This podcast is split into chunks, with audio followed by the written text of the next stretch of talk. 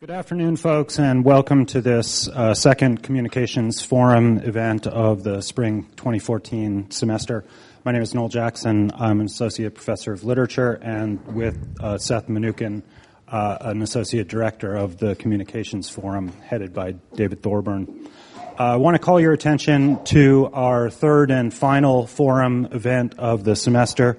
That's on the topic of online annotation, annotation of texts, movies, uh, music, etc. Online annotation and the future of reading. That will feature uh, Wyn Kelley of the literature section, Kurt Fendt, the director of MIT's Digital Humanities Lab Hyper Studio, and Jeremy Dean, the education czar of uh, Rap Genius, the, the website and uh, social media platform Rap Genius. His title is Education Czar, uh, and I'll, I'll be uh, moderating that discussion. Our moderator today, uh, who will be uh, introducing the, our, our, panelists and facilitating discussion today, is Seth Mnookin. Seth is co-director of the Communications Forum and associate director of MIT's graduate program in science writing. His most recent book is The Panic Virus, the true story behind the vaccine autism controversy. It's my pleasure to welcome Seth and you all to the forum.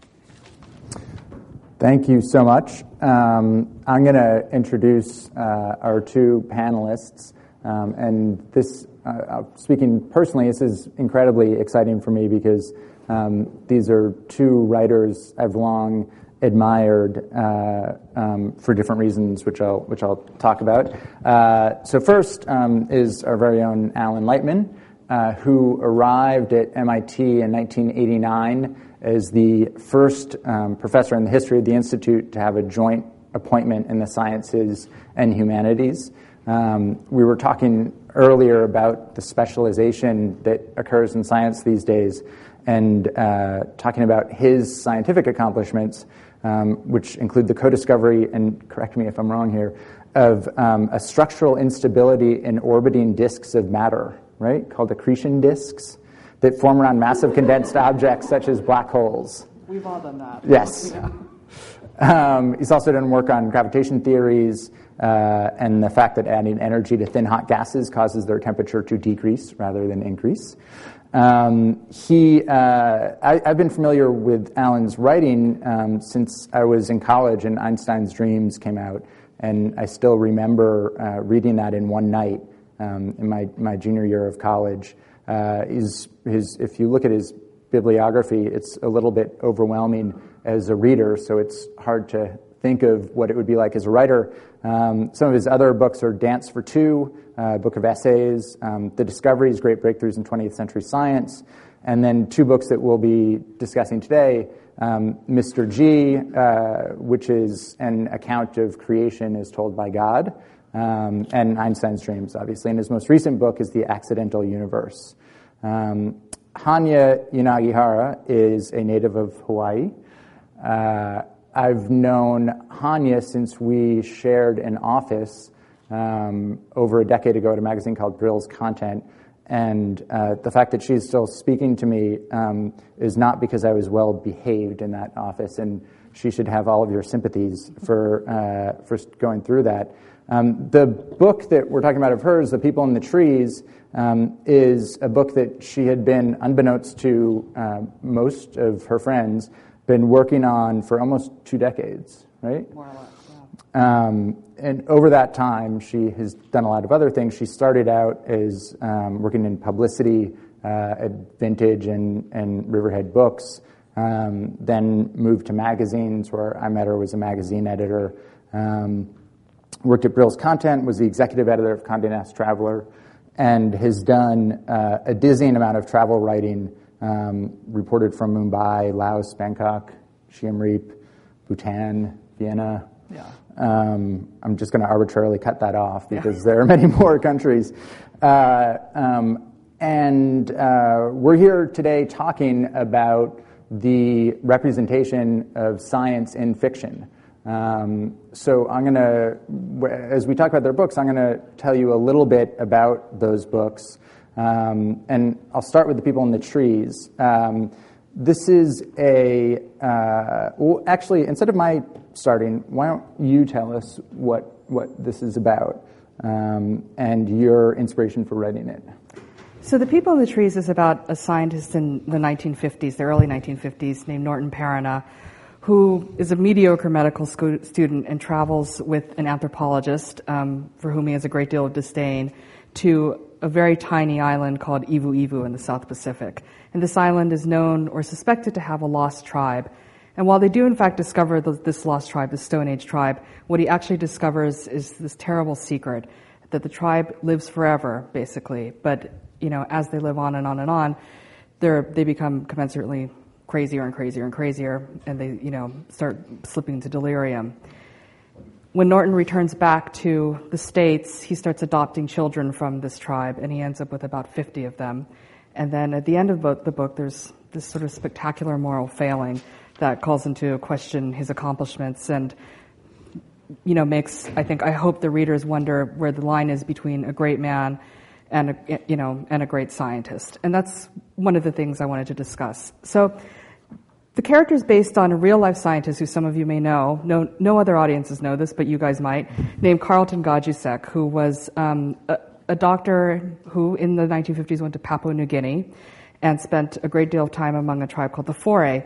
And the Fore had um, the South Fore. The, Fore. the South Fore had a disease that was besetting them called kuru, which means the shaking in their language. And they would shake and shake and shake, and then they would die. And so what Gajdusek did was he discovered that this disease was called, caused by something called a slow-acting prion, which is a virus that can live in the body for decades before triggering to life, and then it's always fatal. So it's a relative of scrapie and mad cow disease, and so on and so forth. And you know, he returned to Bethesda, where he had a lab at NIH, and he started adopting these children. And um, in 1999, it was announced that there's an FBI sting because several of his sons had said that he had raped them. He pled guilty. He went to prison for, I think, 18 months. And when he got out, he moved to Norway, where he lived out the rest of his days, and he died in 2000.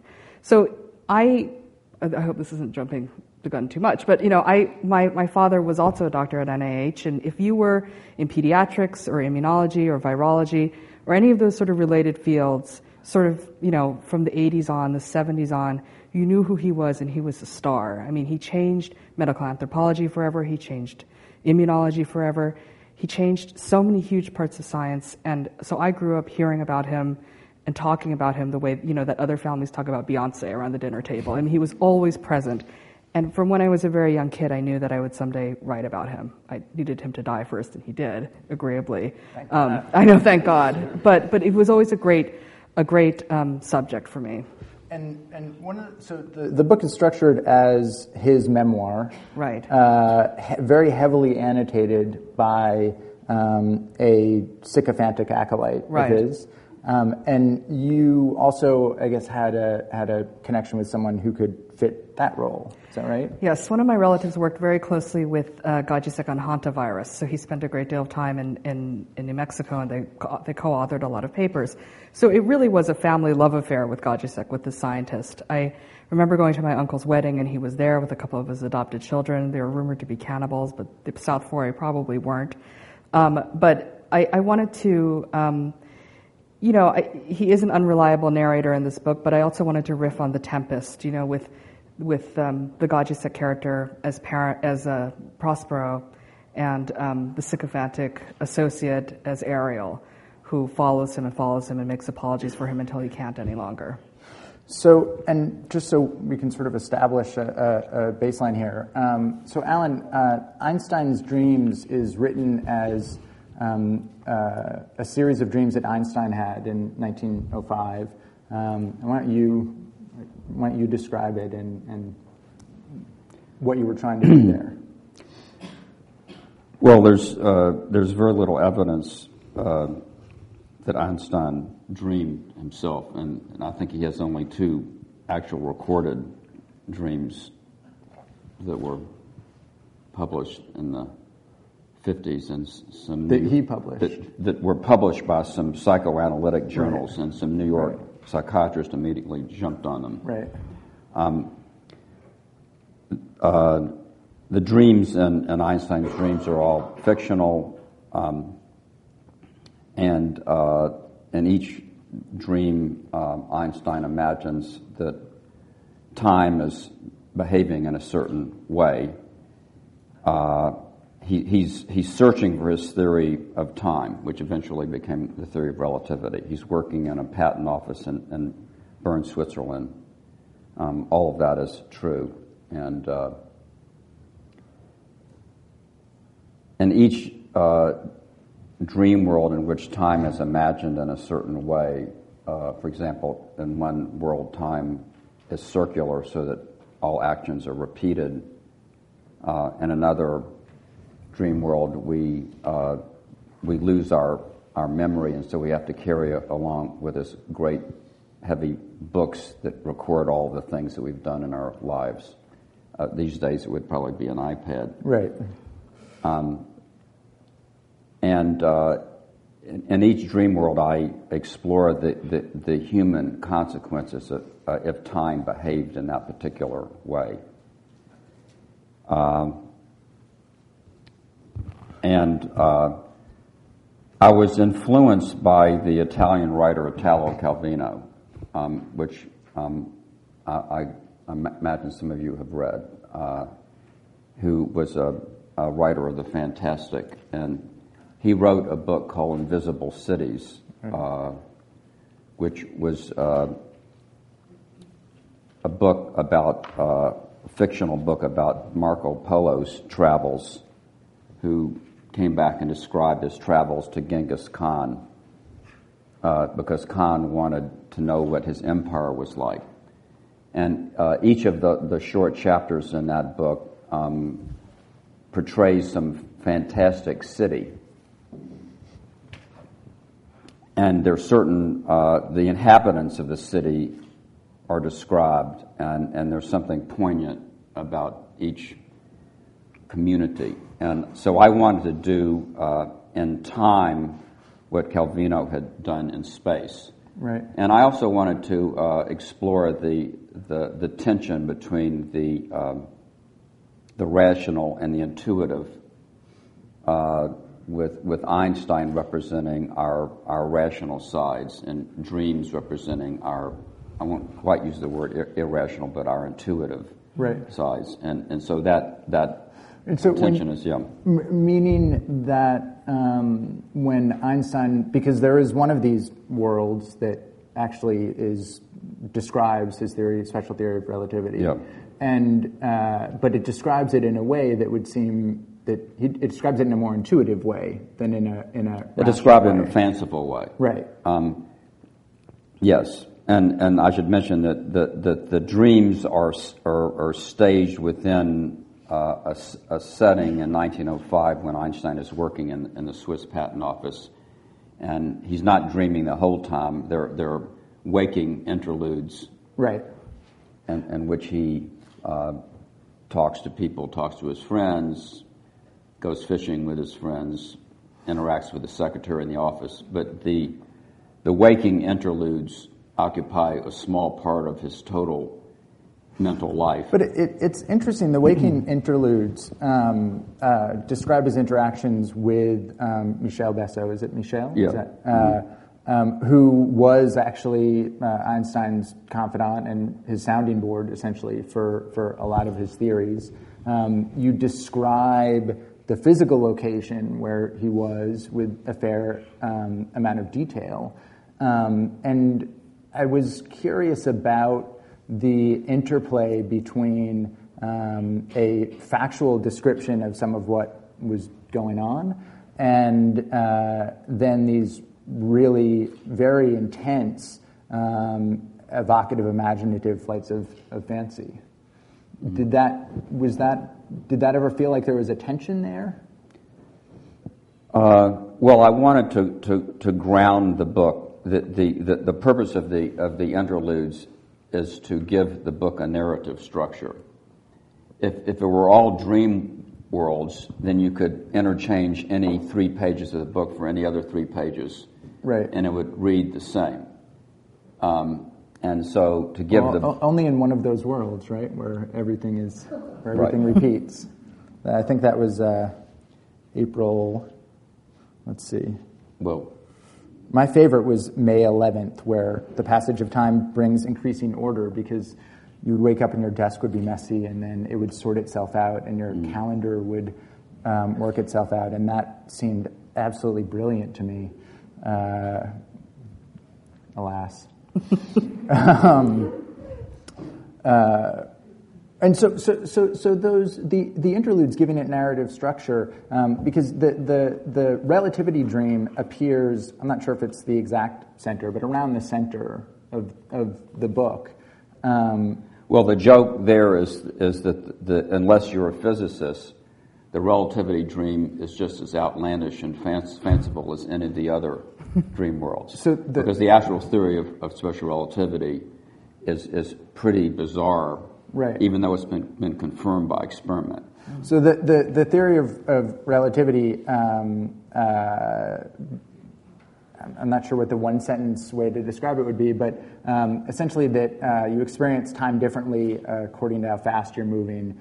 Um, but really, that's applicable when you're traveling at speeds at or near the speed of light, not if you're going 60 or 70 miles an hour. Um, but in this dream world, uh, when people become aware of this, everyone tries to move as fast as possible all the time. Um, they put their houses on motors. Uh, um, a, a man or woman suddenly thrust into this world would have to dodge houses and buildings for all is in motion. Um, uh, and it is, I, I, I did, when I, when I read it, I immediately recognized it and then also wondered if um, recognizing or not recognizing it would have any effect on how people read the, the book. You mean you recognize it as being As being a true the- description? yeah, yeah. right. I, I didn't. I expected that most readers would not recognize it, and and it didn't matter to me whether it was recognized or right, not.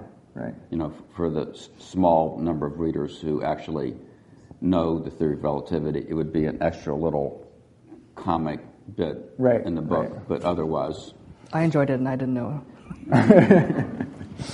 Um, uh, Hanya, so you uh, you come from the humanities. You didn't study Such science, damning words now. right? Yeah. Um, It's, it's uh, sad but true. and and and and yet um, your book is incredibly rich with not only um, scientific details, uh, but a couple of things that I found to be um, very true to my own experience was the description of life in labs, Right. um, which which comes up a couple of times, and then. Uh, there were all of these these these little touches. Like even you know, there's there's almost an aside at one point where you're talking about telomeres, um, and uh, and and you do that in a way that makes it very clear that you understand what you're talking about, even though it has no effect on the reader or on the overall book. And did you feel some responsibility to accurately represent the science in this? Well, you know, I mean, it's in much the way that this book is an homage to this sort of towering figure of my childhood. It's also an homage to the scenes of my childhood. You know, my father was a research physician for many years, first at Memorial Sloan Kettering, and then he did mouse oncology at NIH.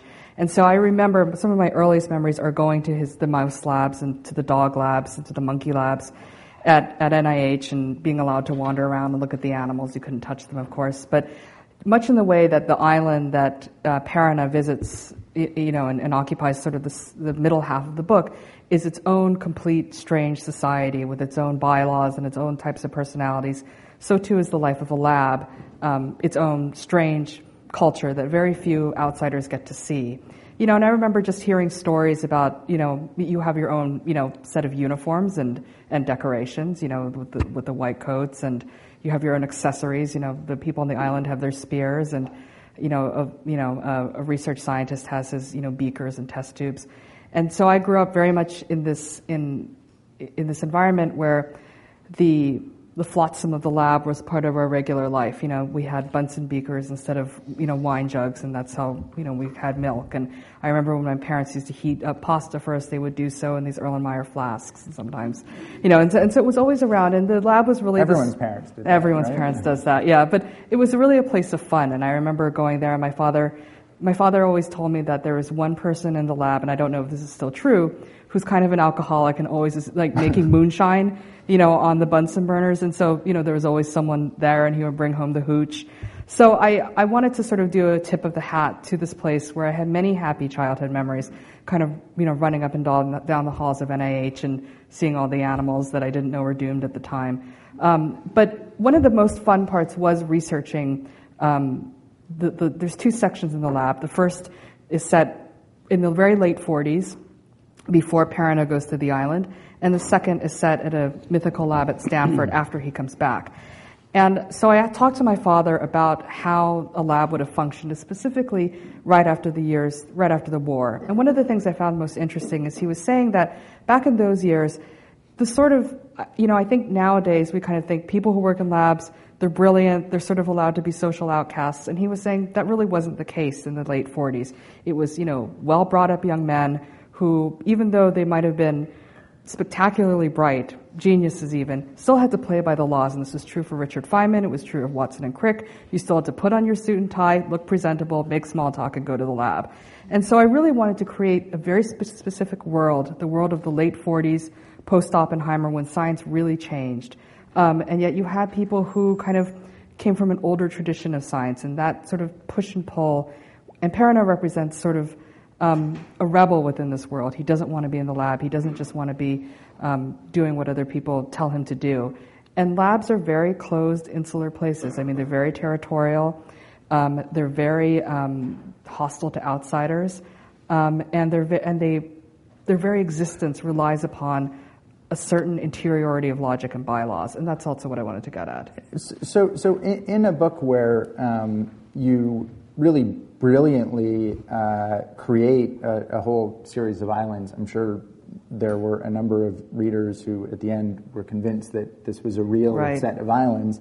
Um, you describe uh, um, the flora and the fauna um, uh, with with intense, very rich detail. Um, you also use that type of detail in the labs and in. I, I, I love one of the footnotes here was. Um, uh, and part of the reason I loved it was because it sort of reached back, I think, unconsciously to 1905, is when um, you describe Perina's paper coming out in, in 1953, the same year as Watson and Crick's right. paper on DNA, and how uh, um, that was referred to as the year of miracles, which actually was, I think, the term that was, was used actually, in 1905. Yeah, it was. oh, and it was used again in 1953 about Watson and Crick. Right. Only in Nature, I think. Yeah, but that maybe, counts, though. Right. No, that does count. Yeah. Um, but but uh, in what is clearly um, an entirely fictional world, why did you feel uh, uh, this this compulsion to ha- to ground that part of the book in reality, to faithfully and accurately represent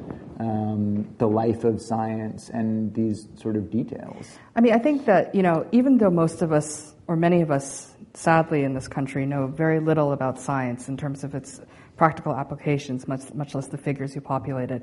It affects us tremendously in ways we don't know. I mean, one of the things I was interested in, this isn't exactly answering your question, was around the 1950s, science really became politicized. You know, again, it was after the bomb. It was when um, the fight for funding became that much more intense. It was when things became, although they always have been, that much more territorial. It's when I think the sort of great divide between, you know, the people who practice science and the rest of us, the lay people of this of this country, sort of got, you know, deeper and wider.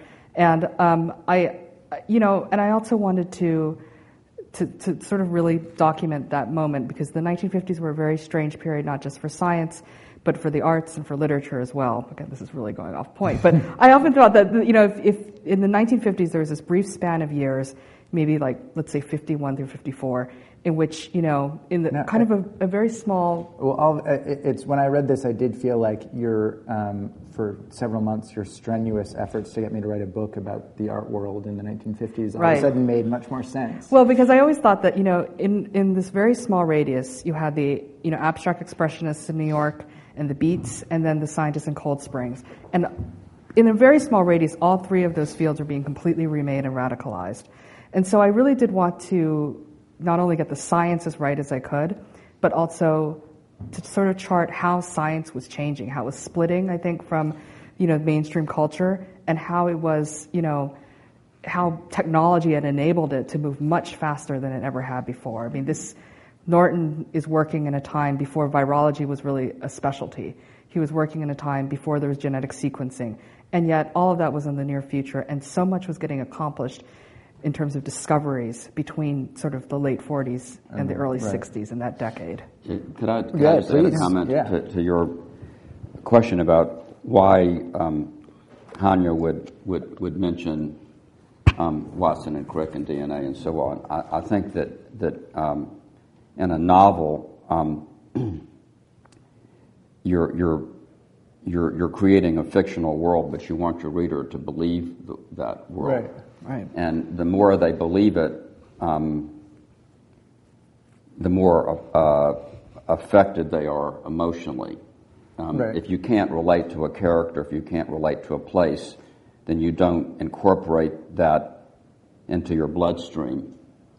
Uh, and so I think that by referring to real events that were happening uh, in the 1950s, Right. that, that Hanya um, makes the reader feel uh, that the whole novel, the whole narrative, is something that the reader should believe in, as, as fantastic as it is. And by that same, I, I completely agree with you. And, and in fact, it's one of the reasons that I found the um, degree of accuracy in describing um, the attitudes and approaches of science to be so interesting because I think she could have done that, or one can do that um, in a way, and maybe this is a, a, good way to sort of open this up to one of the larger questions that we were talking about. Um, one could do that in a way that is believable and emotionally resident and not accurate. Well, that Right, gets back right. to your an earlier thing you, you, you said. You, you were talking about uh, Hanya's uh, description of the telomeres, Right. Um, which was uh, scientifically scientifically accurate. And I think that you either asked the question or, or implied the question: Was it necessary for her to give an accurate description of that bit of science? Since most, I mean, telomeres have to do with um, the, the the aging of cells. Uh, that's all that anybody's know about it Right. for this discussion. Right. 99% of the readers would never have heard of the telomere. Right. You know, maybe the same fraction of readers who read the, the Tuesday Science Times would have heard of it, but otherwise, um, most readers would not have heard it. So, why is it important that she give an accurate description? Right. And what, what I think is that um, readers have a sixth sense about the accuracy of, of factual material that they're reading, even if they don't understand it. Um, I think that, that if Hanya had made up some, something totally fictitious about the telomeres, you know, maybe they turn blue Right. at the, at the end of their life Right. instead of snip off a little bit. That I think that that readers can tell um, they, they they can sniff it out when it's not real, and then that has the same effect of, of not having accurate historical markers. That, that it takes you out of the the fiction. You Right. you lose your credibility, the, the, your believability. Although by Um, that, I, I, I must not have a good sniff detector because um, one of the journals that uh, that Norton published in was the Annals of Nutritional Epidemiology, and I thought, yeah, that could be real, and um, that is not real. No. Well, that's that's different than making up. You know, we know that the islands are made up. Yeah, right. Uh, and we know the name of the tribes are made up. Right. But when it comes to a piece of science, Right. that I think we do, and, and, and this holds for any technical subject. It could be the law. It could be anything where there's a technical, factual background. Right. I think readers can sniff out whether it's accurate. And I think part of that sniffing comes from the tone of the writer. That if the writer has done enough research, and I'm talking about the fiction writer now, Right. when the fiction writer has done enough research to really understand the material, there's a certain authority of tone that comes out in the writing that even the writer may not be aware of. Right. That will convince the reader that they've got it right and that this is something they should believe in, and then, by extension, believe in the whole fictional world. And so, so, so that gets to why it would be in an author's self-interest to um, understand what they're writing about and, and describe it accurately. Um, and this is uh, something I'm curious to hear from both of you about. Um, uh, is there, outside of, of that self-interest, um, does someone writing fiction have any obligation to present uh, um, aspects of their fictional world as they actually occur in real life? Um, and specifically here about science. I mean, we, we, the three of us were talking earlier about scientific literacy. Uh, and one way we form impressions about the world is through art and um, films and books and literature.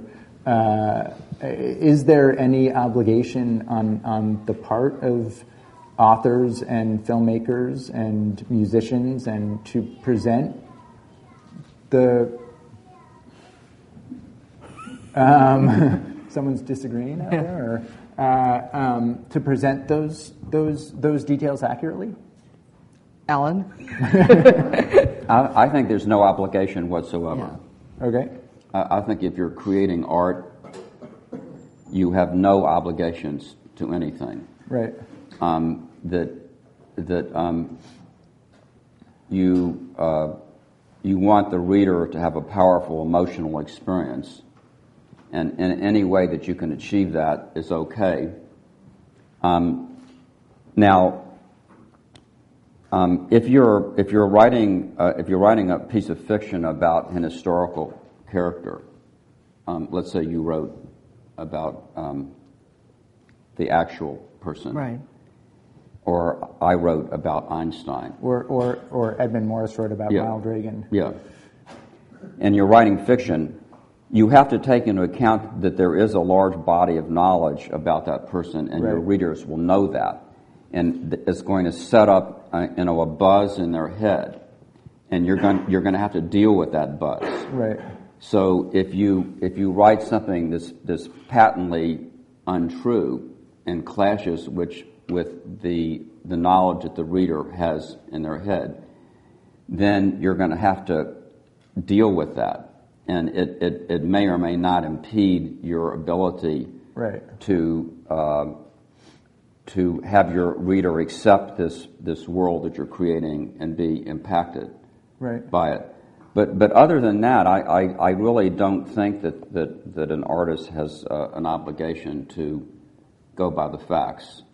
Um, I, I, don't, I don't know how other people feel about that. But well, Hanya, when, when you were um, when you were putting this together, did the extent that you did ground, ground this in, in, um, in facts and in details that uh, were accurate descriptions of, of, of various realities. Did you think that that was going to accomplish what Alan was talking about? That that was going to um, help give the readers a sense of veracity uh, um, and and sort of ground them in in your work? Well, it's less that, and I think less a question of obligation and more a question of you know one of when you read any novel or any or you see any work of fiction, whether it's a movie or you know even if it's you know if it's a graphic novel or it, it takes a certain amount of suspension. You're buying into the life of this of this object, and you know if there's nothing to hold on to. Um, the emotional stakes get lower. When you're working within the strictures of reality, even if it's a little bit of reality, and you know, there's some things here that are more probable than others, but I did want to keep the basic grounding of science as real as I could because if everything becomes, and this is the wrap, fairly or not, on a lot of fantasy books and science fiction books, in a universe, a constructed universe in which everything is invented, it begins to feel more and more remote. You know, the emotion, the characters' emotions feel remote, the stakes feel lower because you think, as a person, you can't help but think that could never happen, and it's too easy to dismiss. If you have a fictional book in which some things are you can imagine it happening to you, and all of us as readers. You're not a big science fiction fan, I'm guessing. I think it can be done very well, but I think it often gets very self-indulgent. You know, I think it often forgets the reader, and I have to be careful in this book as well because this is science fiction in ways as well. You start forgetting the reader and the reader's emotional response, and start you start kind of going getting orgiastic with how much you can invent, and it's really fun as a writer to do. But if you can't give the reader something to hold on to and relate to, you start losing the sort of emotional resonance, the you know, the potential emotional resonance. When you're asking a reader, inviting a reader into a world that's partly real, that they can imagine happening to them, you know, that they can imagine living within, that they can see glints of truth in their everyday in, then what happens to your characters and how that reality gets perverted in some cases becomes much more um, it, it, it, just it makes a much greater impact i think. Think of, of franz kafka's book metamorphosis? Right you know, where a guy wakes up and he's a bug. Well, you can't get any wilder than that. But, but everything in that book, besides that one thing, right. accords with our experience with the world. The characters are believable. The situation, you know, given that this given that a someone's bug, a, a cockroach, right. yeah. Uh, but the, the, the surroundings, uh, if he had just invented everything, then yeah. it would have been what Hanya says. Right, and right outside, you know, where he lies, you know, beating his legs in the air, is a scene of, you know, bourgeois domestic, you know, yeah. tr- you know, tranquility. So he's got this the society, yeah, correct, right. around the bug. Right. Yeah. Right. Um, one, one thing that that uh, Hanya, I know you've been thinking about is um, the I, I, for I guess for lack of a better word, the scientific illiteracy that right. you see um, in the humanities a lot. Uh, yeah, I mean, we were we were talking about this before, and um, Alan has some interesting thoughts on this that that um, that I that really kind of made me rethink it. But you know, I one of the things I did think about when writing this book, um, you know, I went to a very liberal liberal arts school and um, it I emerged. What's a, what's a very what, what's a very liberal? What would well, there's no a, core. I mean, there's no core. Right. So you didn't, you know, here at MIT, you have to take certain courses in the humanities. If you go to RISD, even you have to take certain English courses, history courses, and so on and so forth. But there are a lot of small colleges now, liberal arts colleges, where you don't have to take anything. And in fact, the last math or science course I took was I was probably 16, and you know, my father always says that you know, I'm scientifically literate and I have, you know, cultural gaps wide enough to drive an 18 wheeler through. And that's really true. I mean, you have sort of. That's I true think, of your father also. No, Not the scientific illiteracy, but Well, he doesn't think so. Right. Right. So, but but I do think that one of the things that really struck me when I was writing this book is that you know a scientist today has you know two languages. They speak the language of the vernacular. You know, I mean, whatever society they happen to be living in and whatever language they happen to speak to their you know day to day in their day to day life. And then they have the language of science, which is very very different. You know, it's it's it's Latinate in lots of senses. It has its own you know it has its own vocabulary that you know, that most of us wouldn't be able to make heads or tails of, certainly not me. And, you know, one of the things I was talking to Alan and to Seth about was, you know, 100 years ago, this probably wouldn't have been the case. If you were a well educated young man, and you're probably a man, you, you know, you, you had basic grounding in botany, you know, in classics, in Greek and Latin, you know, in, in kind of a, a, a wide sort of what has been now changed by the liberal, by the contemporary liberal arts system.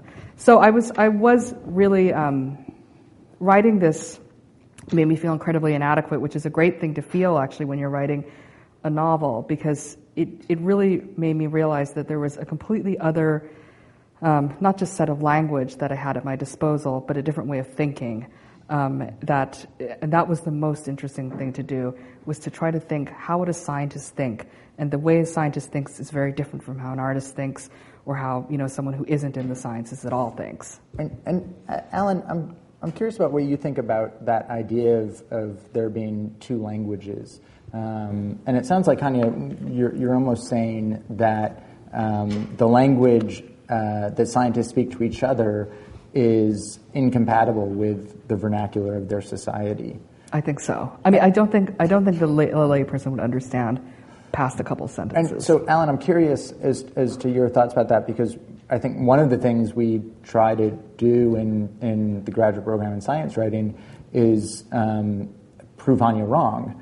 uh, and show that you can translate the language of science into the vernacular in a way that is resonant and accurate um, uh, and informative. Well, I, I, do think that you can translate the language.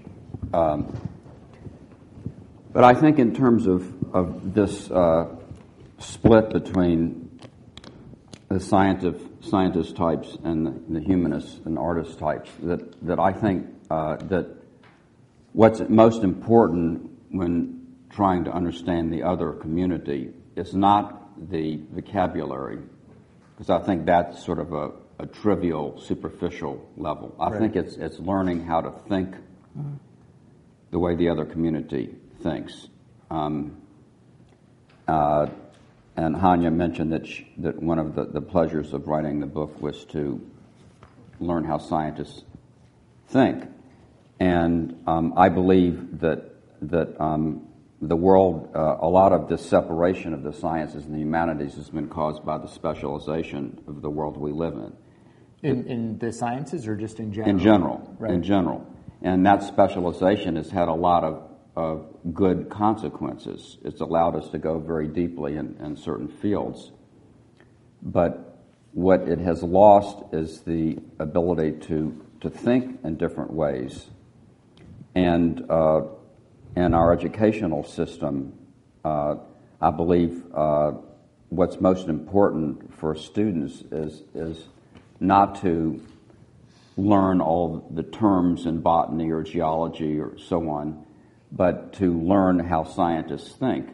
And, and, and uh, the flip side of that, um, at a place like MIT, which is uh, technically oriented, right. although we have very good humanities, is to learn how humanists think about the world. And, and just to give uh, one very, very simple example of, of what I mean, um, uh, in the sciences, we are generally taught to think about problems and formulate problems in terms of questions with answers. Mm. That at any given moment in time, a, a, scientist is working on a problem that he or she feels has an answer to it. It might take five years, it might take 10 years, it might take a lifetime, but you believe that there is an answer to the problem, and there's actually a name for it. It's called the well posed problem. Right. And, and most scientists in graduate school are taught about the well posed problem. Um, in, in the humanities and arts, uh, there frequently aren't answers to the questions. In fact, it's, frequently the case that the question is more interesting than the answer. Uh, and frequently the answer doesn't exist at all. Or the you answer know. is almost besides the point. The answer is beside the point. I mean, if you, if you ask a question like, um, what is the nature of God? Or would we be happier if we lived to be a thousand years old? I mean, those are extremely interesting questions that don't have uh, definite answers, right. but yet they they stimulate us, they they provoke our imagination. They're they're mm-hmm. very enriching, and so this is just one small example of the difference in the ways that, that scientists and right. artists would approach the world, and it's that that kind of difference that should be conveyed in education. I mean, it's, it's, it's interesting. In, in, in some ways, um, you know, all, all 30 uh, different dreams in here are um, posing uh, questions without clear answers. Um, I guess with the exception of possibly one of them. But, uh, um, you know, and, and, and I was struck by how many times in here um, uh, the result of a world where um, time is circular or uh, um, uh, people's lives exist in a day or uh, is um, either uh, ecstatic or beyond despondent um, or both as, as you move through the, the dream. was that a conscious effort to sort of not put well posed problems in here? Yes. All right. Yes. Wait, can I can I ask a question? yeah, yes. So, Alan, I wanted to know because you you know you are in both sides of both worlds. Can you train someone who's fundamentally a humanist or has been raised as a humanist to think like a scientist and vice versa. That's part one. And part two, when you have, when you're teaching writing to people who are fundamentally scientifically minded, do they approach it differently? Well, I, I think that you can teach people how to think in the two different ways. Um, that, that's the answer to the first question. Um, and uh, the, the uh, writing students that I've had at MIT uh, have, uh, I think, exhibited their MIT-ness. Right. Um, and uh, uh, MIT students are, are, are very original and they're um, they're irreverent, yeah. and and um, that irreverence goes along with their originality, um, and it's it's a lovely quality, uh, and and uh, so those are the particular joys and challenges that I've had teaching MIT students creative writing. Um, I was teaching a, a, a fiction writing course uh, some years ago at MIT, and we were talking about uh, creating tension in a story. And, and I said that often the, the, the place or the circumstances creates the tension of the story. And I said, for example, it would be very, very hard to write a short story that was set at a bowling alley. And so, You know, how many students? So the very next assignment, a student turned in this wonderful story right, that was set in a bowling alley. It was just a fabulous story. Right, right. And I was so pleased to see this. Um, you know, the other lesson is never believe what your teacher says. right, right, Right. right. Are you fundamentally drawn more to one way of one type of person than the other? I, I don't. I don't think so. Mm.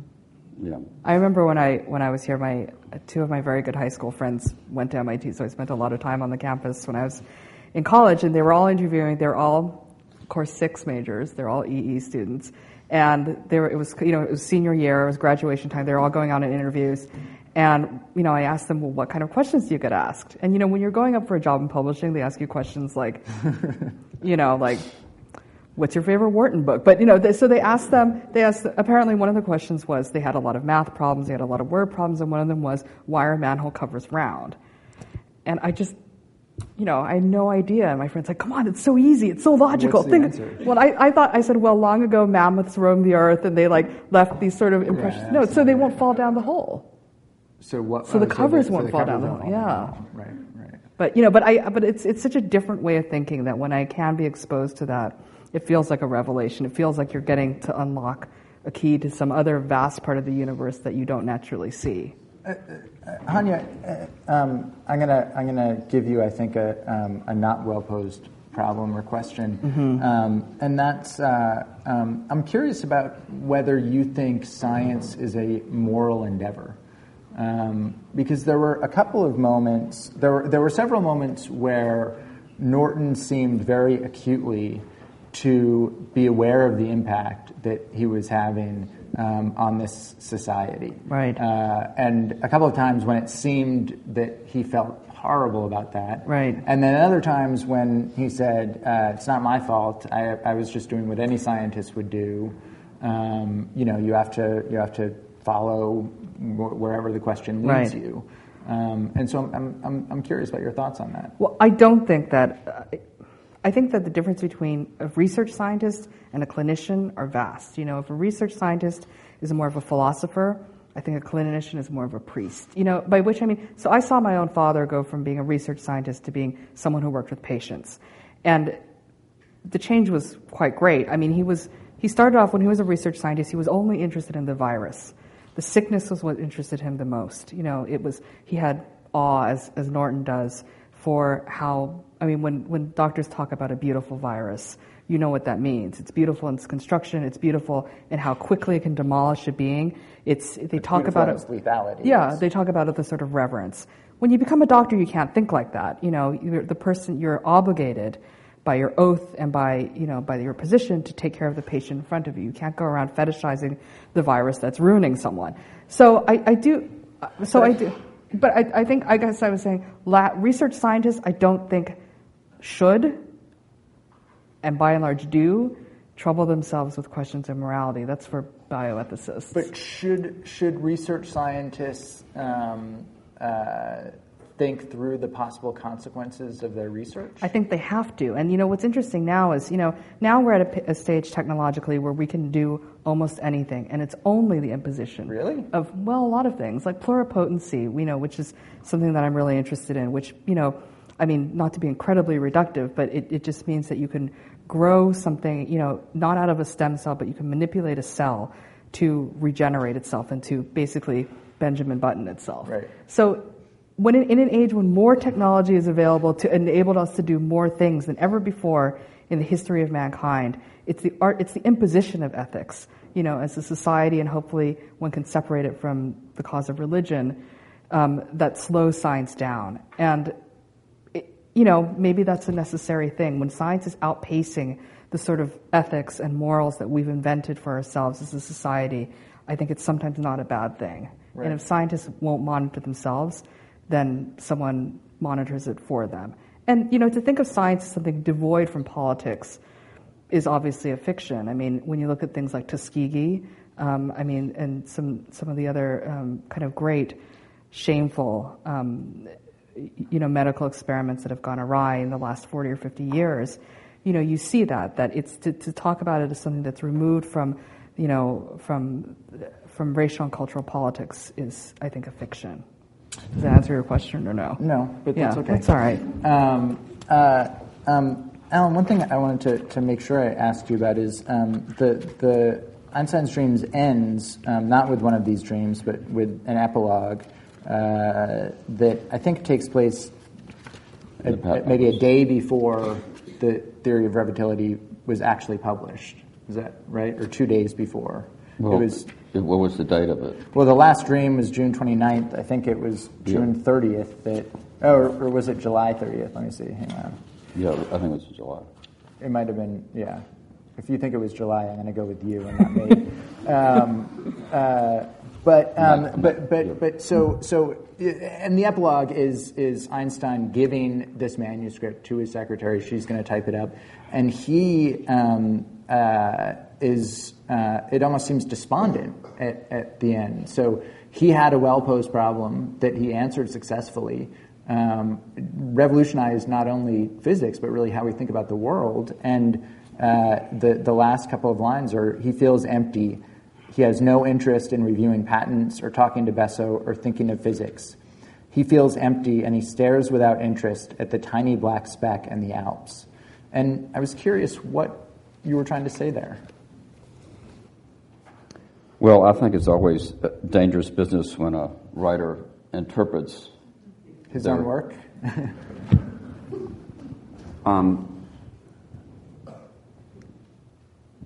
Uh, looking at, at the character, um, I believe that he felt empty because he had just gone through this incredible creative thrashing around and he was spent. You know, sort of like the way you feel after a wild lovemaking session. Right. You are spent and But You- satiated. but you, I mean, no, I'm not. Speak I'm for not, yourself. you, That you- assumes a lot. Yeah. you, um, but you've you, you've emptied out everything that was in you. Right. You're you're you and uh,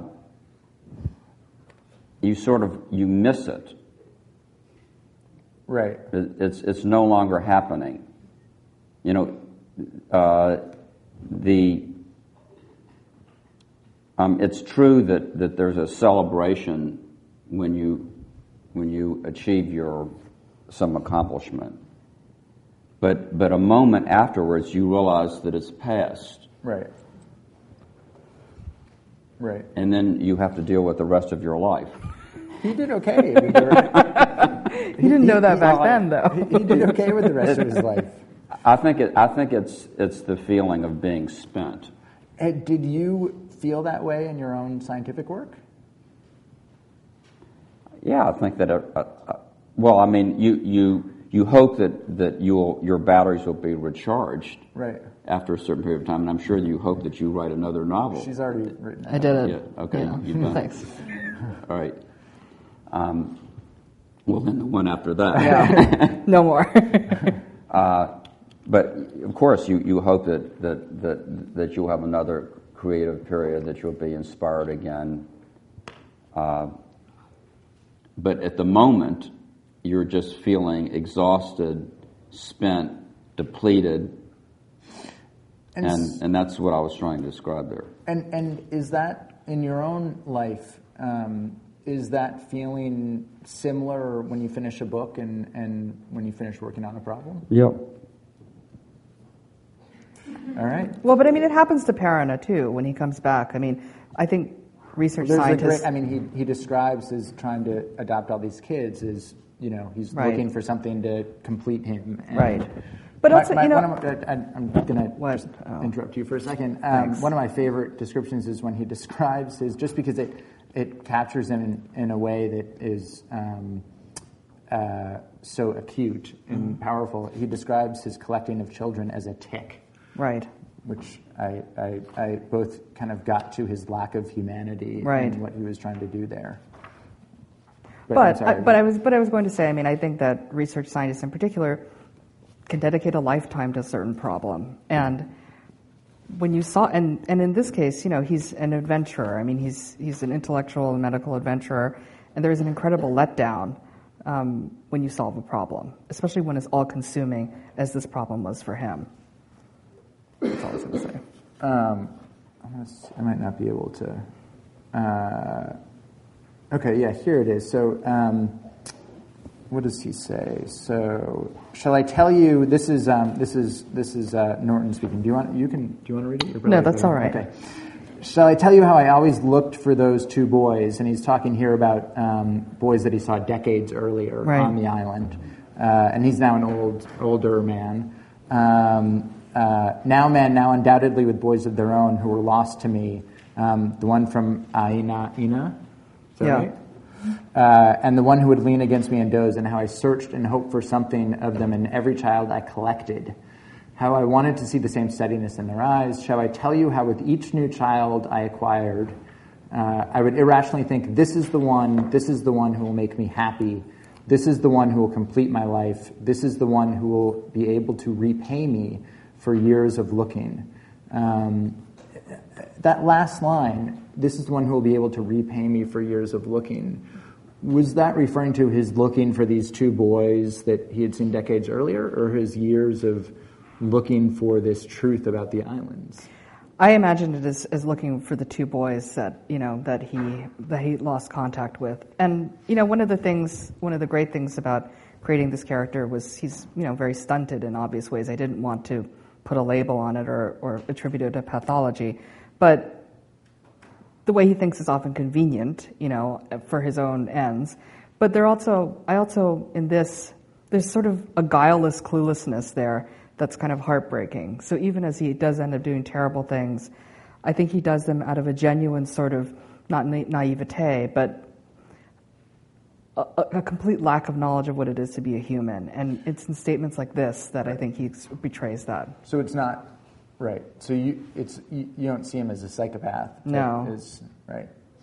Um, all right, we're about halfway through. Uh, I could I could go on um, talking to them Right. for a long time about this, but why don't we open it up uh, to questions from all of you? Don't be shy. There are two um, microphones. I'll keep going. If How long does this go for? I think it's. I think we have the room for eight hours. No, it's All right. it's. Uh, it goes till a little bit after seven. Okay. Yeah, would you come up to the mic and, and um, if you could, just because we're recording it, uh, introduce yourself. I hate microphones. Um, They love you. can you hear me? Is it Yes. working? Um, my name is Angela Herring. I'm actually a science writer at Northeastern University, and a lot of what I do is about getting things accurate and portraying them correctly. Um, and when thinking about writing fiction about science, especially in one project that I'm thinking about, where I, I have to create, so it's a character that um, would, like in this fictional world, have won a Nobel. Um, that requires some pretty significant science, but it, but I'm struggling with whether it, like it can't be real science because this person didn't exist and I can't step on the toes of what really did happen. So I'm just it's a technical question, I guess. How do you deal with things like that? Well, Hanya, I mean, you you actually dealt with that exact situation, right? Right, because you know, because Norton is is meant to be a Nobel winner. Um, I as Gajdusek was. As Gajdusek was, yeah, life. yeah. So I wish I actually had put in more science. It just structurally didn't quite work. I think that there's a couple of different ways, as a, from a purely technical perspective, as you know, as a writer, that you can you can go. I mean, I think you can do it without any science at all. I mean, I think that it's still as resonant. I think there are other ways besides the props of a lab or an experiment or so on that you can convey. You know, as Alan was saying, through a mode of thinking, you can convey that someone is a scientist, um, and that that they do think in a in a very different way. Um, so I don't think you actually need, if this is answering your question, to necessarily have it be peopled with, you know, figures of science or so on and so forth. Although I think that makes a richer, more interesting read than mm-hmm. having someone who's purely in, in, in, his, in her, his or her head.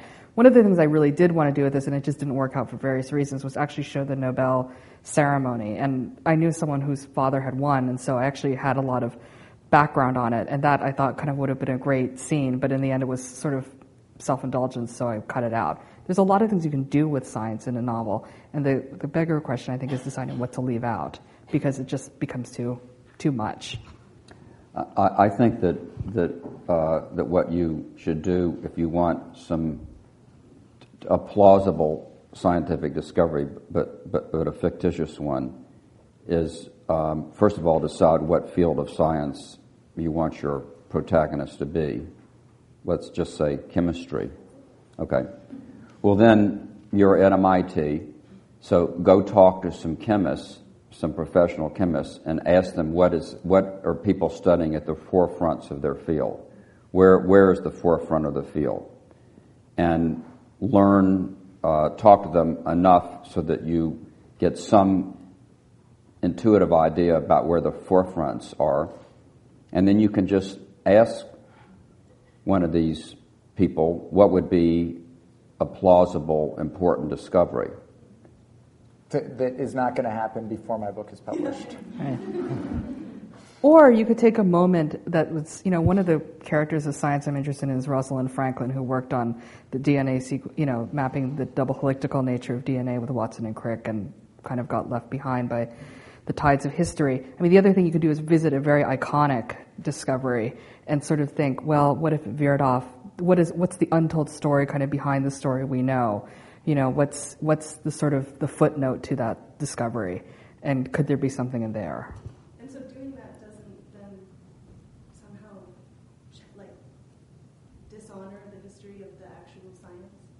I mean, I think there's a lot of false starts and stops and red herrings in any major discovery. You know, I mean, there's people who were just this close and didn't quite publish in time, or they didn't quite make it in time, or they were, you know, a couple are you, ticks are you off. talking about an alternative history, uh, like oh, or, or like kind of someone who nearly made it but didn't quite make it to the finish line because it was flawed. Are you, are you thinking about uh, what if the Nazis won World War II? Or no, thinking... I'm thinking about more about someone like who was a minor character in a big discovery.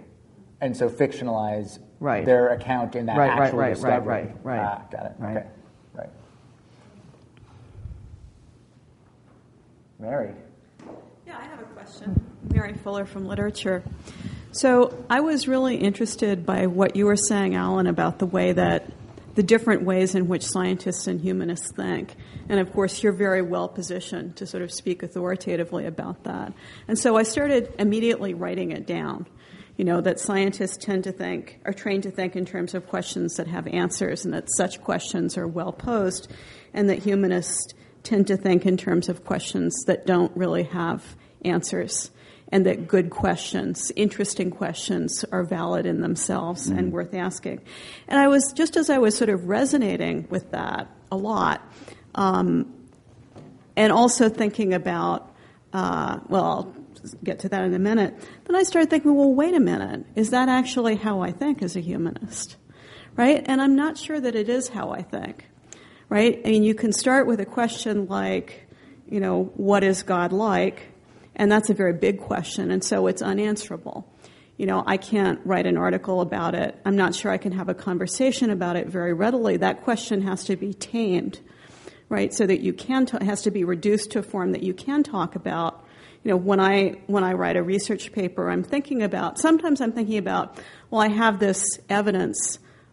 What question does it answer?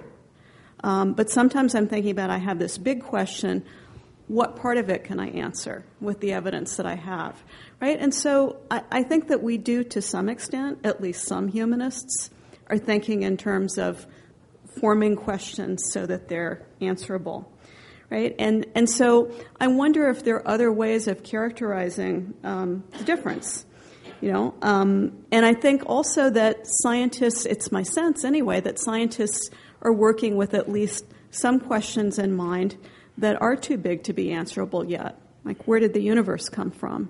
You know, I think that's kind of what Alan Guth has been working on, but you know, we haven't gotten to the quite to the answer of that question, right? We've gotten to sort of part questions that are part of that, and and so you know, I guess I want to I want to push that okay. whole thing a little bit further. And the other thing that I wanted to say is that some of to me, one of the most exciting things about being at MIT is getting to have those conversations with people not just in my discipline, but between mm-hmm. disciplines and between schools and between those big sort of camps of humanists and scientists. Mm. I've had I've taught with scientists and had great it, you know, it's how do we create more of those opportunities? You know, I had a freshman advising seminar where somebody in physics came in and explained the science behind the most recent Nobel in physics in terms that were comprehensible to students that had taken 801 and to me. Right? And that was fantastic. Sometimes there are the Killian, you know, lectures that are that can be pitched at a level where you kind of get it. Um, sometimes not. Sometimes you see the senior administration sitting in the front row and going like, "I don't know what that was about," kind of. Um, and so it's both a question of, of occasions when science gets communicated to non, non sort of people not in that specific discipline in ways that they can engage with, and also just sort of occasions on this campus. How do we create occasions for more of those conversations? Okay, well, let me, uh, let me answer the, address the first thing you said. I think the, the, the second set of issues of how can we have more forums for communication. I think that every Seth and other people can speak to that. Um, um, Alan Guth um, and other cosmologists are not trying to solve the big question where did the universe come from or what is the universe? Um, what we do uh, is we break big problems into smaller problems that are well posed problems and have definite answers. Um, when, when Alan Guth discovered the inflationary universe theory, um, he was working on a very well defined, specific problem. Uh, how many uh, magnetic units called monopoles were produced by grand unified theories, which are particular kinds of theories that, that combine all of the forces. It was a very specific problem with a well defined answer. And it was out of that that the inflationary universe model came from. And that's the way we work in science. We take large problems and we break them into smaller problems until we come to problems that have been sufficiently reduced that there's uh, that we believe there's a well-defined answer. We don't know exactly where that's going to lead, but we know there's a well-defined answer to that problem. Now, um, looking at the humanities, um, and you mentioned that you, you, you have evidence and you want to find what kinds of, of, of questions that evidence is related to. Uh, and you mentioned uh, the, the nature of, of God. What is the nature of God? So let's just stick with that as an example, which I think everybody would, would agree is a question that probably lies in the humanity, humanities, philosophy, theology, and so on. Um, the, the, uh, for me, the, the, the most powerful study of the nature of God is the work that, that William James did the, the great Harvard philosopher and psychologist, um, uh, which, which I think is called the, the varieties of religious experience. Yeah. And, and, and I think everyone would agree that, that William James was a humanist. And what he did in that study um, is he, um, uh, I'm sure that, lot, that some of you are familiar with it, that he talked to a, a, a lot of different people about their uh, transcendent experiences. Um, uh, a, personal, highly personal experiences in, when they, in which they felt connected to God. And um, of course, he had other historical stuff on religions and so on, uh, kind of mundane material. But the most original and, and powerful material in that book uh, is the, recorded uh, experiences that people have, you know, almost acting like an anthropologist of, of articulating the transcendent experiences they had. Now, that is evidence of a certain kind. I mean, to me, that's, that's evidence that a humanist would do something with. Um, it doesn't answer the question, what is God? Or what is the nature of God? But what it does is it, is it, is it, it, it partly helps us understand what is the human experience of God. And it's related to the big question. But it's not related in the same way as if I say, how many seconds does it take a ball to fall to the ground, hit the floor if I drop it from a height of three meters? You know, you don't get an answer, you know, 1.8 seconds. You don't get an answer like that. Um, so I think that, that that is the difference uh, that, that you uh, you don't have these quantifiable, I mean, the, uh, science has these quantifiable, these questions that, that, can be quantified, that can be studied, that can be answered um, outside of the human body, that, where the, the, the, the, the methodology and the, the reproducibility and the uh, instruments that are used for the measurements occur outside of the human body. Um, I think that ultimately, and, and uh, I think you're a much more of a card carrying humanist than I am, that, that, that everything in the humanities and the arts is rooted within the human body and the human mind. And so, uh, so when you when you find evidence in the humanities or when you, uh, when you apply findings to interesting questions in the humanities, you are in part, uh, maybe in large part, talking about the personal experience with the world. Uh, maybe thinking about different kinds of humanities.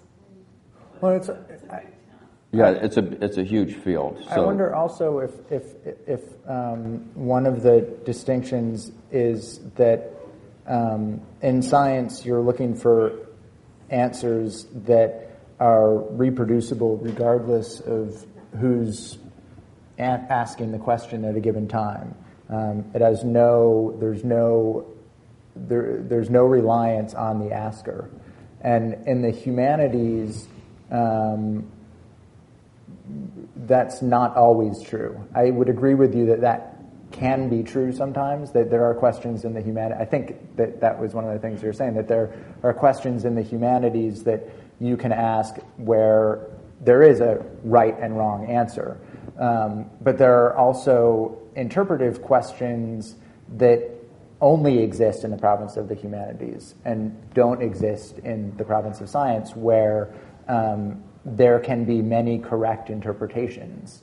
Um, and interpretations that are built on evidence, um, or maybe not many correct interpretations, but many equally valid ways to view a particular problem. Well, I th- also think for artists in particular, whether you're a visual artist or a filmmaker, but I want to make a distinction though, because that, that was something that when Mary was talking, I was thinking about a distinction between artists and the humanities. Right, but I'm just going to talk about artists. Yeah, no, no, yeah. but I mean, that was one of the things when you started talking, I, I, I began thinking that maybe the distinction was more between science and art as opposed Mm. to science and humanities. But I, I don't think it necessarily is. But yeah. Well, no, I was going to say. I mean, fundamentally, the the business of art, if it can be called a business, is about humans. You know, and and it's the same maybe dozen questions that have been asked since time began. You know, what is love? Is there God?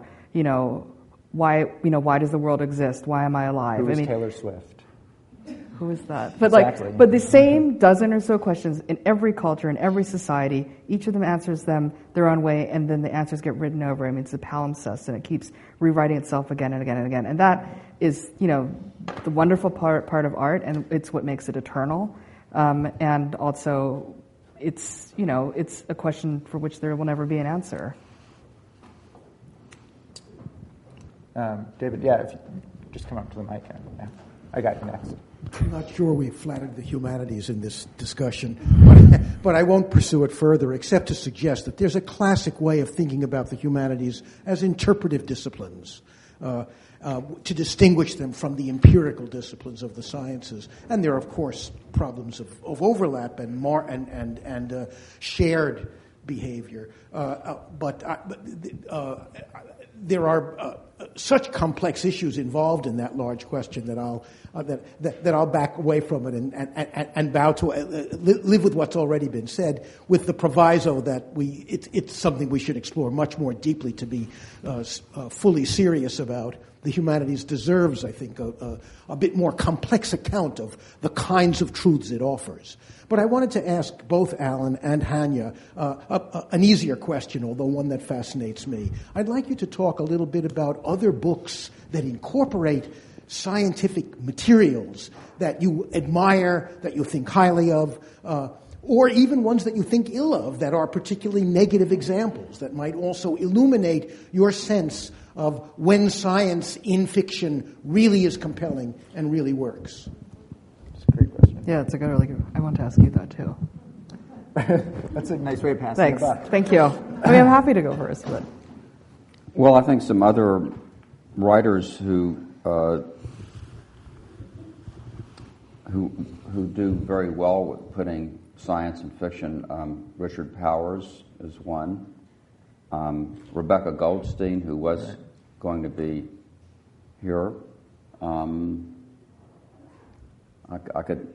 Do you want to name? a There's not. other There's not a lot of them. I mean, I thought frankly. Allegra Goodman's Allegra, Right. I was going to mention book, Yeah. Allegra, Allegra Goodman. Um, was more with the culture of science, but I thought it dealt with that incredibly well. I was going to say Margaret Atwood. Apparently, I, you know, she it's it's it's she takes kind of the germ of the real and the near future, and then sort of goes nuts within that framework and uh, to really colorful results. And I think she does a really nice job with it, actually, There's- and has clearly researched it. you know, Andrea Barrett is somebody else. But it, there aren't Mm-hmm. Yeah. a lot of people who are doing this. I mean, it, it- we're, we're distinguishing science and fiction from science fiction here. Right. Right. Yeah. Right. Although you could, I mean, the answer could include science fiction also. It doesn't need to not include science fiction. Well, In fact, maybe you could address how slippery that distinction is, because Hanya's book is science Yeah. fiction in a way, Right. even though it's also a, a magnificent anthropology. Well, that, that yeah. I mean, that, it, it's uh, that's a that's a I mean, the distinction I would make about science fiction versus fiction, and I think the, the line is very blurry and it bleeds a lot. I think science fiction books, or what we call the genre of science fiction, are more interested in the creation of the world, whereas fiction books about science are interested in people. That's what I would think. I mean, they're interested in the philosophy of why people act the way they do, versus versus I'm fantasy sure books and science fiction. With, do you read a lot of science fiction? I have, you know, and and that's why the line is so blurry, and some people do it better than others. But some people, I think, again, really get caught up in the creation of this of the fake universe right, and neglect right. the people. The, right. You know, and that's why it's called genre, and not and for better, better or worse, not given its full due sometimes. Right. I mean, in some ways, if you think about um, science fiction as something interested in the creation of a different world, um, all fiction would fall into that in some regards. Except, I think in in a novel, for it to be emotionally resonant, you have to, at its heart, believe in the people, the character struggles. And the, the character struggles have to feel unique to themselves within the book, but also ask greater questions, those same dozen or so questions that all art asks. Uh, what, what, I would say, with just an elaboration of what Hanya said, is that I think that for me, the, the distinguishing feature of science fiction, and I agree that it's a blurry line, is that in science fiction, the writer is focusing more on the technology and on the science. Right. Uh, and, and what we call straight fiction is more on the people. Right. So th- there, there are some science fiction writers who are who create very good characters. Right. Um, and and those, you know, Ursula Le Guin, we can think yeah. of a few others who who move the genre right. closer to mainline fiction. Right. Because they, they really are interested in the human condition and portray that very well. Right. But there are a lot of people, uh, you know, that we would consider very great science fiction writers like um, Larry Niven. Right. Um, who uh, most his characters are sort of two dimensional. Right. You, you, don't read him for his great characters. You read him for the imagination and, and the technology and the science. Yeah, I, I, I, just read a, a book called The City, um, The City and the City, The City and the City by China Miéville, which I, I think most, which I, I think would pretty universally be described as science fiction, but um, is a, a, description of two cities which exist in the same physical place. Uh, and if you acknowledge the other city in any way, um, you have breached and then you go into a sort of netherworld jail. Uh, but that's very much, um, it focuses on the emotional lives of one or two characters in, a, in um, what I thought was a really profound way. So I might be thinking a lot about that. But, but Hanya, related to that, you know, you are writing about um, a race or a, would you call them a race of people that live yeah. on these islands? that um, live for three or four hundred years. So, would you describe this, or has your book been described as a work of science fiction? No, it hasn't actually. And is that something that you've? I mean, you said that you're that this is that you could almost think of it. yeah, I think it walks. I think it walks the line. I mean, ultimately, though, it was less about the science, and it was more about. It was more a character study. I felt. Yeah. No, I mean, I never Yeah. felt it while reading that, so I was Yeah. curious when you said that. But I wouldn't be offended if someone called it science fiction. right. Yeah. Hi, uh, my name is Lily. I work in public radio, and I uh, mostly work with scientific content. Um, and so I deal with my fair share of nonfiction science writing. But the the thing that always makes it interesting is how people relate to the storytelling. Um, and so I want to go back to the point about how people relate to the characters on an emotional level um, and the emotional reality overall with how they deal with that. Um, and why that makes it more engaging for readers um, or any audience, uh, depending on the medium. And um, so, to cite one example, I was speaking to a scientist, an astrophysicist who works for NASA Goddard Center earlier today, and she was saying that it wasn't the science that really attracted her to the field um, originally, it was the drama. Um, like whether it's stars exploding or if it's like a, a scientist who spends his entire life working on one question and then finally, you know, sees it come to fruition um, and finds the answer.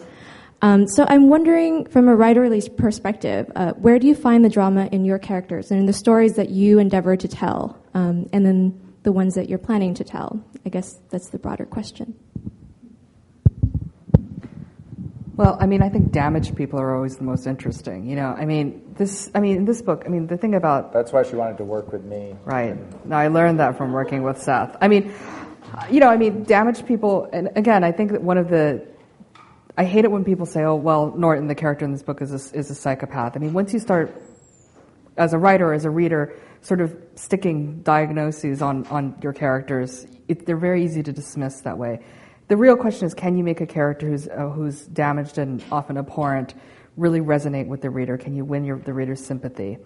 So that, you know, in the second book that I'm working on, it's about a character who fundamentally never gets better. And that's what I wanted to start with. Someone who over the course of this this book, and it's a very long book, learns things and changes and, and grows and develops, but fundamentally never changes. And could that be an interesting sort of um, uh, could could that hold a reader's attention for that long? Because I mean, ultimately, you know, as as I think we've all been saying in different ways, all novels are, you know, whether they they have a cast of animals or whether they have actual people, are about you know people and the human condition, and that's it. I mean, the one kind of person you never, I think, want to write is someone who you always want to write someone who's incredibly flawed versus someone who's likable. And I know that's treading into the likability kind of debate, which has been going on quite a bit after Claire Messud's book. But I, I personally think likable. After whose book? Claire Messud's Oh, book. right. I mean, you know, likable characters are boring to spend time around. Although, what, I mean, one of the real challenges I think you set up for yourself with this book is um, uh, a character who's so unsympathetic. But I think he's pitiable too. Okay, yeah. I, I didn't pity him much. Yeah, I don't think I did either. I did. I did. I mean, I would. I would want to have dinner with him, and you know, he's a damaged, interesting character. But and and Alan, it's actually it's an interesting question, and um, I was thinking about that a little bit in relation to um, both some of Rebecca's books and and specifically Einstein's Dreams, because um, I did find this very dramatic and very. Uh, um, I guess I would use the word thrilling in that I both times that I've read it um, found it found myself very much wanting to come back to it and to find out what happened next, even though there are no characters in the sort of traditional way that we would think about characters. So. Was that something that you thought about, or was the did the drama sort of? No, I, I, I- did think about it, and that's why I had a, a story arc. And um, getting to your question from public radio, that I think that that that we we're storytellers. We we love stories. Um, uh, I think stories is how we we make sense of this strange world that we find ourselves in. Um, we, we, we tell stories to ourselves. Sometimes we make up stories about who, who we are. We make up stories about people around us. And so I think that, um,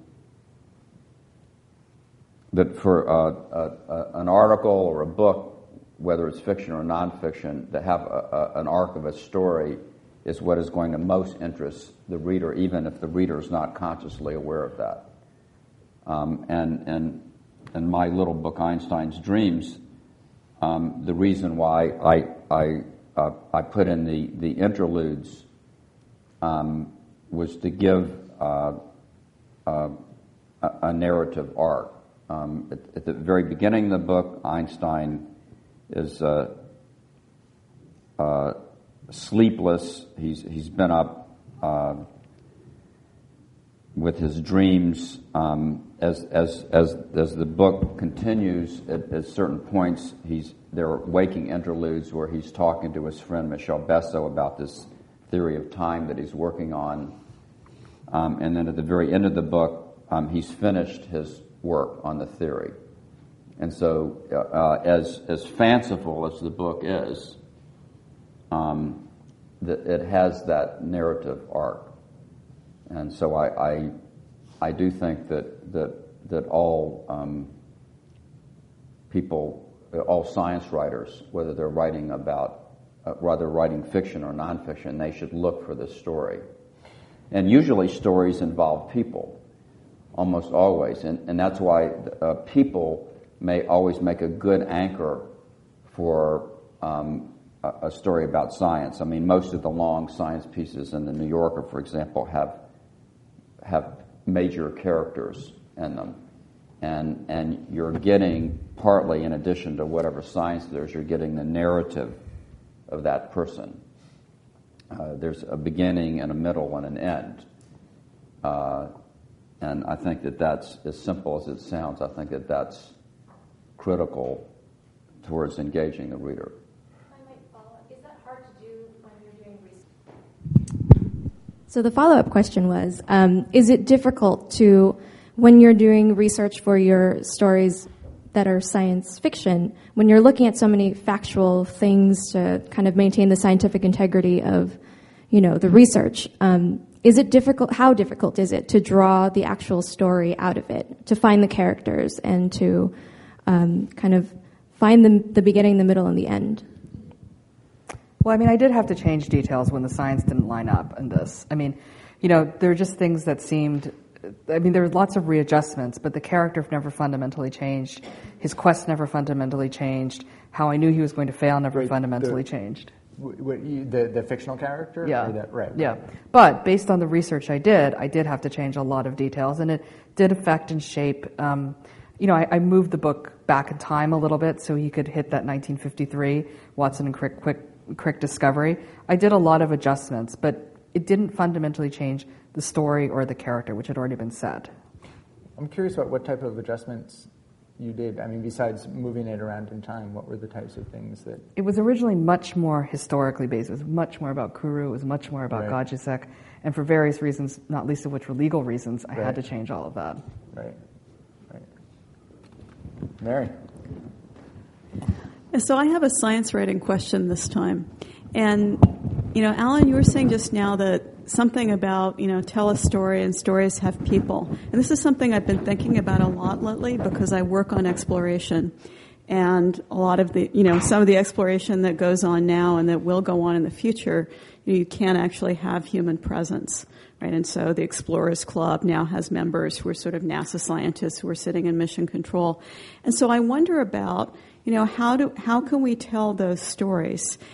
Are there science stories that can be told without sort of human presence or without, you know, the personified human surrogate, right, of the sort of the robot or the Mars rover who's so cute and who's personified and has its Twitter feed and so on and so forth. Is there a na- narrative strategy that doesn't involve people? Mm-hmm.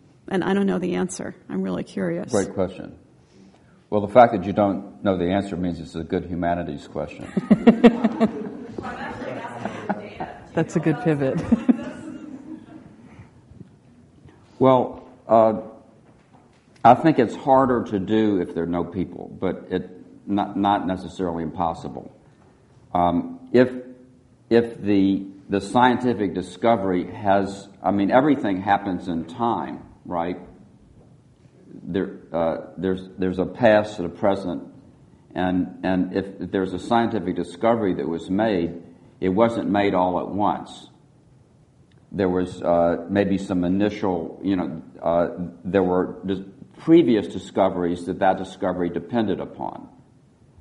If, were you talking about? Uh, you said was it NASA? Was it exploration? Exploration of of of of, of what? Ex- of, of various territories, spaces, um, science is done outside the lab. Okay, science outside of the lab.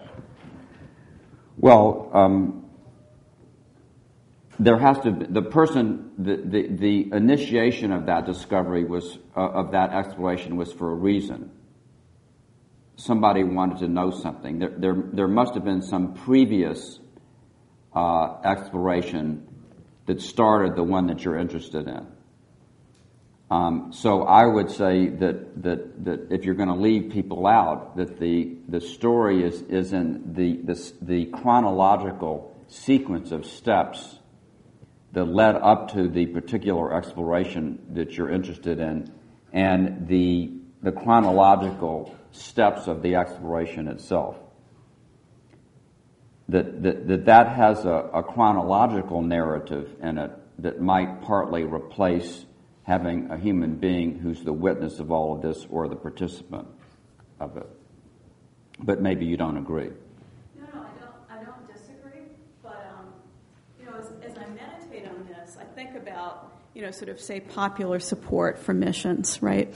And are people more interested when there's a person there who's personally at risk? I think about the Shackleton story and how popular it is.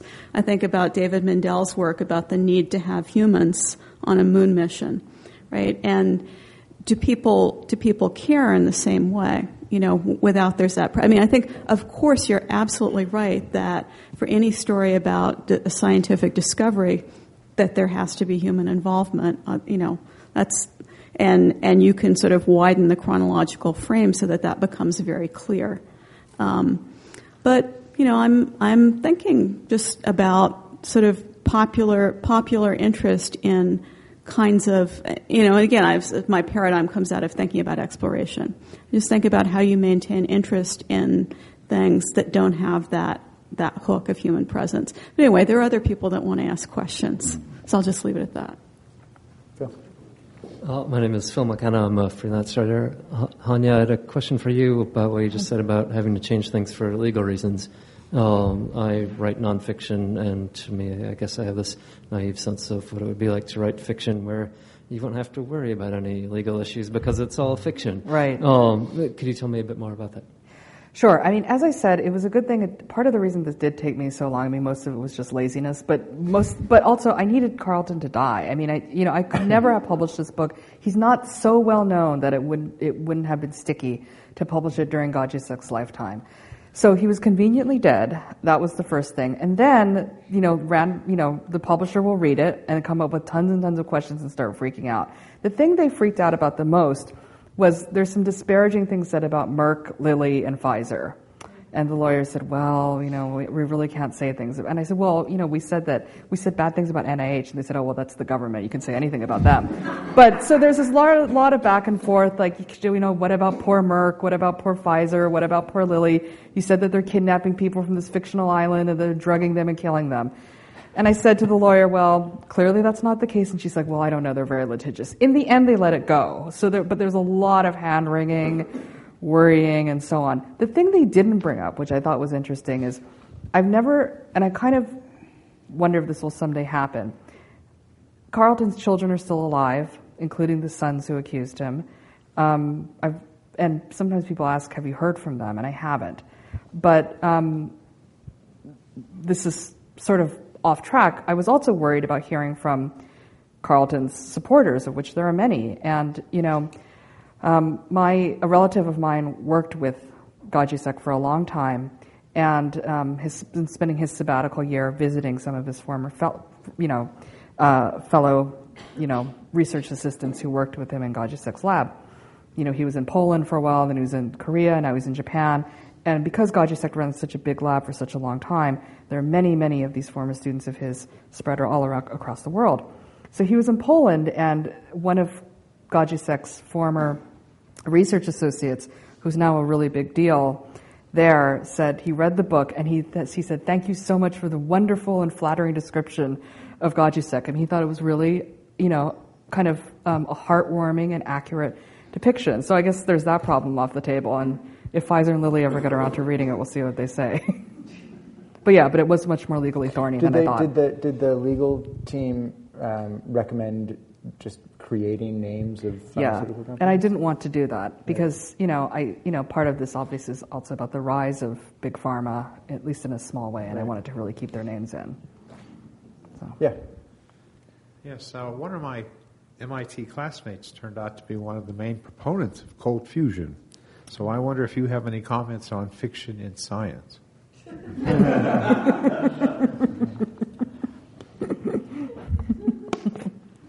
I'm not going to touch that. I know, me neither.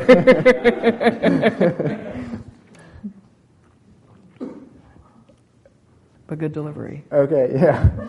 Um, uh, there is, um, let's see, there's, I wanted to make sure that we got to at least one more thing of the many things I wanted to touch on.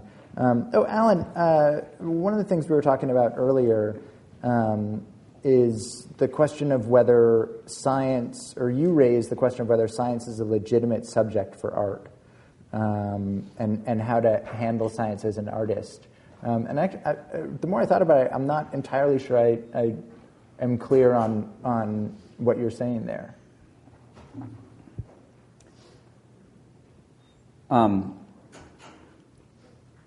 and that your own career would seem to answer. Well, I think that anything is a legitimate subject for art, um, and I think the the only uh, issue for me and how you handle it is that you should that you you uh, if you're making art um, that you and let's let's just so we're talking about uh, films, theater, and books and novels for the moment. Right that you don't want your your work to be didactic. Right. Because if it is, then your your reader will be jerked out of the the imaginary world that you're creating. The uh, they will lose the emotional resonance, and and the ball game is over. Right. So so I, I think there are plenty of places, uh, avenues for teaching science. You know, there's Nova. Uh, there's there's the New York Times. There's plenty of wonderful popular science books. Uh, but I don't think that, that novels are, are, are, the place to teach science. I think you can have plenty of science in a novel. But, but once you, you, you, you, you, you slip into the lecture mode where the reader feels like they're getting a lesson, right. then they will disengage. So, so do you feel that science, um, that, that the intention of art should not be to teach science, uh, or that um, regardless of the intention, you should not be teaching science? Well, the intention of art can be whatever it wants to be. I think that if, if you use a novel to teach science, it's, it's like um, using a screwdriver to, to, hammer a nail. You know, you're, you're using a tool that's not well suited right. for the task. And, and I think that, that uh, uh, I think that the, the great power of, of fiction, which it, it, often has that nonfiction doesn't have, is it, it provides an emotional experience for the reader uh, that that is different from reading a fact article. Right. I'm, I'm, I'm trying to think of a way to extend the analogy, and I'm not sure I can, but um, uh, and this is probably a whole other topic of conversation, but um, you know, we spoke beforehand, and we've touched on here the um, extent to which science is not taught these days across the board, um, past a certain level, um, and the level of scientific illiteracy. And because of that, even though um, it might not be the best tool, I wonder if there are situations in which it could be a more effective tool um, for a specific audience. I was trying to figure out a way to talk about screwdrivers and hammers, and I couldn't come up with one, but that's probably a whole other conversation. Yeah. My name is Peter Walsh. Uh, my question is uh, to what extent is the distinction between science and art and humanities and everything else something of fairly recent creation? For example, Johannes Kepler essentially thought what he was doing in astronomy was theology. He was describing the nature of God. And uh, Leonardo, in his notebooks, you know, this, he's not saying on this page I'm a scientist, on this page I'm an artist. It's a continuous flow. Um, and in fact, in the Middle Ages, theology was considered the highest science. So, to what extent is this separation of science from other modes of thought, um, other types of discourse a creation of, say, the 20th century academic specialization, um, of uh, scientific and government institutions, and other things, where they're really the purpose is to separate scientific thinking from any other modes of thought. Well, the quadrivium and the trivium, which were taught back in the Middle Ages, did have very clear distinctions between the different subjects you know, Latin and, and mathematics were, were separate subjects. And, and I think that if you had talked to Leonardo da Vinci, that he, he would have known the difference between his, you know, calculations of, of the buoyant force of, of something submerged in water and uh, his, his drawings of, of, of things. Uh, uh, in Kepler, for Kepler, um, even though he, he, he realized that he was, uh, he, he believed that he was uh, proving the existence of God or whatever, um, he, he, he knew that he was dealing with, with uh, mathematical calculations. He was making use of, of detailed observations um, that were outside of his body. Yes, but what I'm saying is, I'm not sure that he that he, Kepler in particular was making that kind of distinction. I don't think he had the idea that because I'm doing a scientific calculation, it's very different from what I'm doing as a religious believer. And, similarly, I don't think reading Leonardo's notebooks that he thought that what he was doing in observing uh, human figures was different from what he saw was doing when he was observing fluid dynamics. You know, to me, in reading him and reading especially the Renaissance um, humanists, they were seeing it as a continuous flow um, without making that distinction. And the mathematics, you know, you think of someone like um, Isaac Newton, um, he was obsessed with very complicated questions of Unitarianism, um, with with uh, alchemy, with all sorts of things we would not consider to be scientific in that sense. And I, I also don't think he was making the distinction between this kind of objective, cool science and his kind of obsessiveness with these, especially alchemy and other subjects. So I, am just really asking the question is, is this something we're projecting back on the history of science rather than uh, something that has always been true? Well, do we have any historians? Yeah, I was going to say that that, that's one, that's, that that could be a well posed yeah, question. There, there are people yeah. at MIT who could give. It's a good. It's a good question. Yeah. Right. We all have theories. I mean, you know, you could say that since the Victorian age, it's been more and more of a separation, and certainly as as countries have secularized further and further.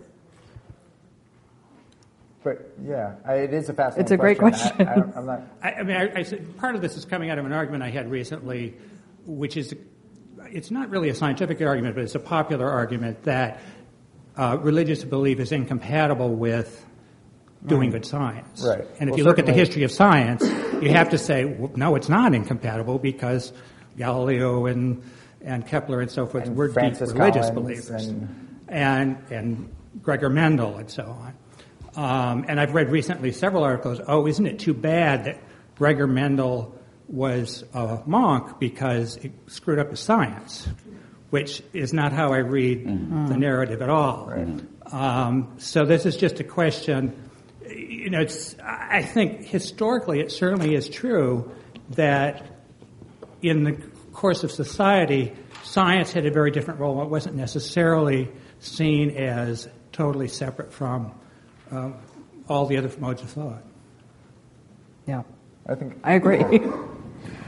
Um, yeah, I mean, I, think that's true, but again, I'm not a historian of science. So, um, I mean, I, you know, there are clearly. Francis Collins, uh, who heads the NIH, is um, a very fervent believer and has actually written books about um, uh, his religious beliefs and how that squares with his science. So, but uh, not being a historian of science, it's not a question I or I think either of you can I would, answer. I would- I, the only thing I would say is that, that I think the, and this is an, an agreement with your point, is I think the special the specialization of knowledge, uh, which has been taking place for a long time, has has served to to separate the disciplines more than they were in the past, and and that specialization has both uh, good sides to it and bad sides to it.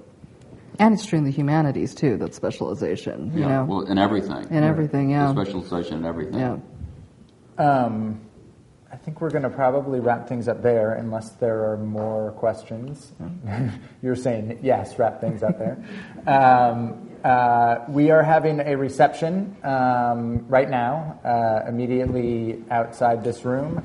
Uh, and we also have um, some of Alan's and Hanya's books for sale, and they will be here to sign them.